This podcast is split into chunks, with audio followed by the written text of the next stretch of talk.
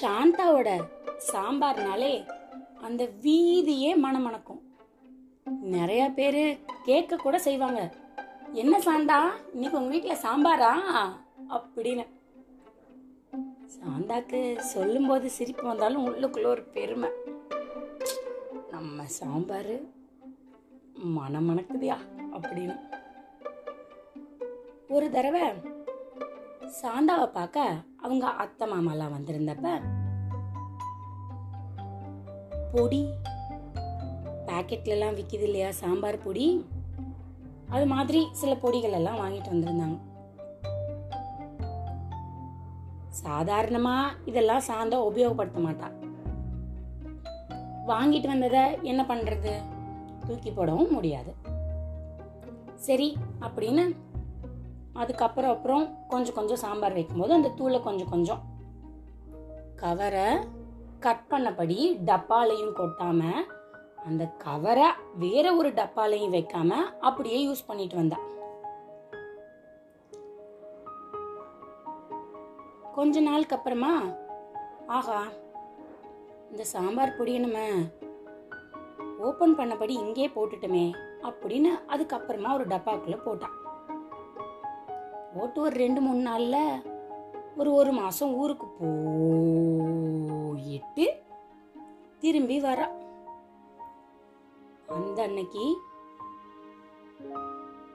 சாம்பார் வைக்கலாம் அப்படின்னு முடிவு பண்ணா. முள்ளங்கிய தோலெல்லாம் சீவிட்டு வட்ட வட்டமாக கட் பண்ணி வெங்காயம் தக்காளி எல்லாம் ரெடி பண்ணி பருப்பெல்லாம் வேக வச்சு. மணக்க மணக்க சாம்பார் வைக்க போகிறோங்க போது ஐயோ நம்ம இன்னைக்கு ரொம்ப நாள் கழிச்சு சாம்பார் வைக்கிறோமே. ஒரு மாதம் ஆச்சு நம்ம சாம்பார் எல்லாம் சமைச்சு. அம்மா வீட்டுக்கு போனனால அம்மாவே எல்லாம் செஞ்சுட்டாங்க. சரி அந்த பாக்கெட்டில் இருந்த பொடியை கொஞ்சம் போடலாம் அப்படின்னு சொல்லி அதெல்லாம் போட்டு நல்ல சாம்பார்லாம் வச்சதுக்கு அப்புறமா சூடோட மேலே சுக்குன்னு ரெண்டு கரண்டி நெய் ஊற்றி மூடி வச்சாச்சு. சாப்பிடுறதுக்கு திறந்து பார்த்து மேலே ஊத்துனா சின்னமா ஒரு கரப்பாம்பூச்சி அந்த சாம்பாருக்குள்ள. என்னடா இது? அப்படின்னு சாம்பாரை கிண்டி பார்த்தா இன்னொரு நாலு கரப்பாம்பூச்சி கண்டுபிடிச்சி எடுத்துட்டா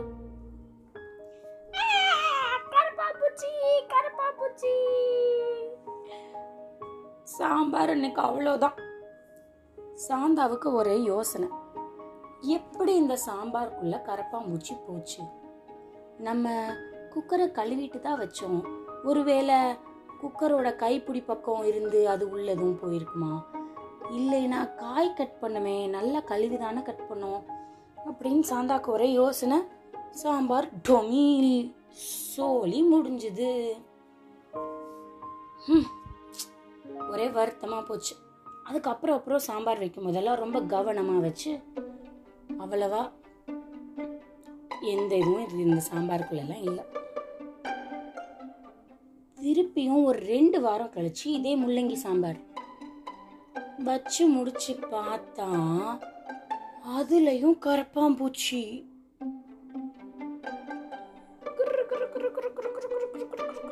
சாந்தாவுக்கு தலையெல்லாம் சுத்த ஆரம்பிச்சிருச்சு. அது என்ன? நான் இதுக்கு முன்னாடி பீன்ஸு கேரட்டு முருங்கைக்காய் எல்லாம் போட்டு சாம்பார் வச்சனே.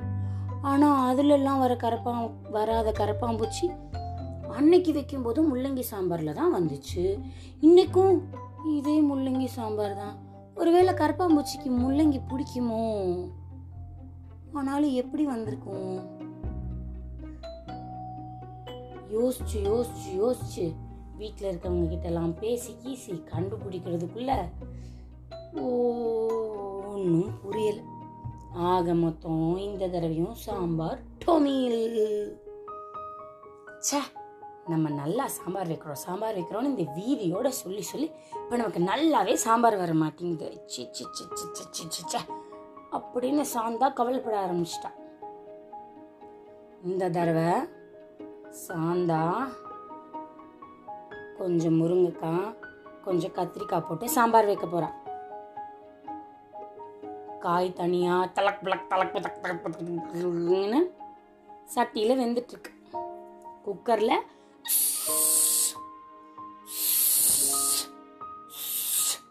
அப்படின்னு சவுண்ட் அடிச்சு முடிச்சு பருப்பு ரெடி ஆயிடுச்சு ரொம்ப ரொம்ப ரொம்ப ரொம்ப ரொம்ப கவனமா. இதுலேயும் ஒன்றும் இல்லை. அறுப்புலையும் ஒன்றும் இல்லை அப்படின்னு எல்லாத்துலேயும் ஒரு தடவைக்கு ரெண்டு மூணு தடவை செக் பண்ணியாச்சு. இந்த தடவை டிங் அப்படின்னு சாம்பார் பொடியோட ஞாபகம் வந்தது. எந்த சாம்பார் பொடி? அந்த கவர்ல இருந்த சாம்பார் பொடி. சரி அதை போட்டு பார்க்கலாம். அப்படின்னு டடக் டடக் டடக்குன்னு கவரோட ரெண்டு தடவை கொட்டிட்டு இப்படி சட்டியை எட்டி பார்த்தாலோ இல்லையா? கரப்பாம்பூச்சி மறுபடி வந்துச்சு.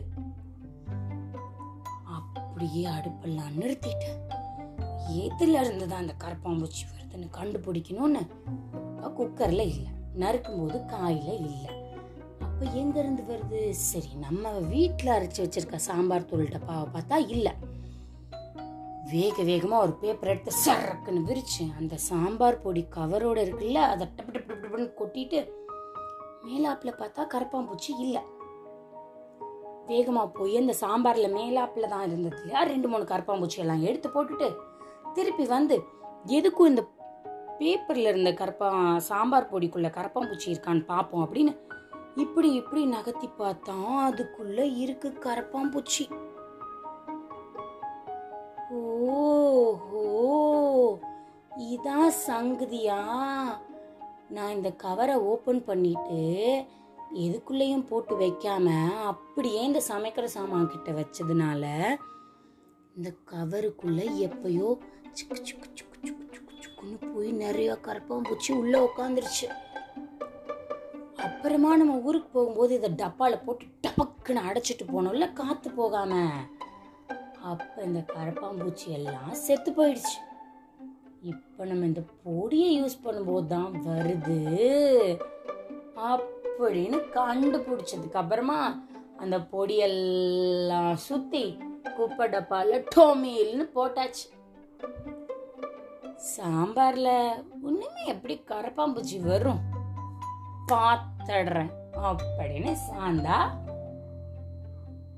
கரப்பாம்பூச்சி இருந்த இடத்த கண்டுபிடிச்சிட்டா. இன்னைக்கு சாம்பார் நல்லா இருந்துச்சா? கதை எப்படி இருந்தது? இதுவரை நீங்கள் கேட்டுக்கொண்டிருந்தது கதையும் நானும் ரேவா வல்லியப்பனுடன். மீண்டும் அடுத்த கதையில வந்து உங்களை சந்திக்கிறேன். அது வரைக்கும் மிச்சம் இருக்கிற கதையெல்லாம் கேட்டுட்டு சந்தோஷமா இருங்க. நன்றி.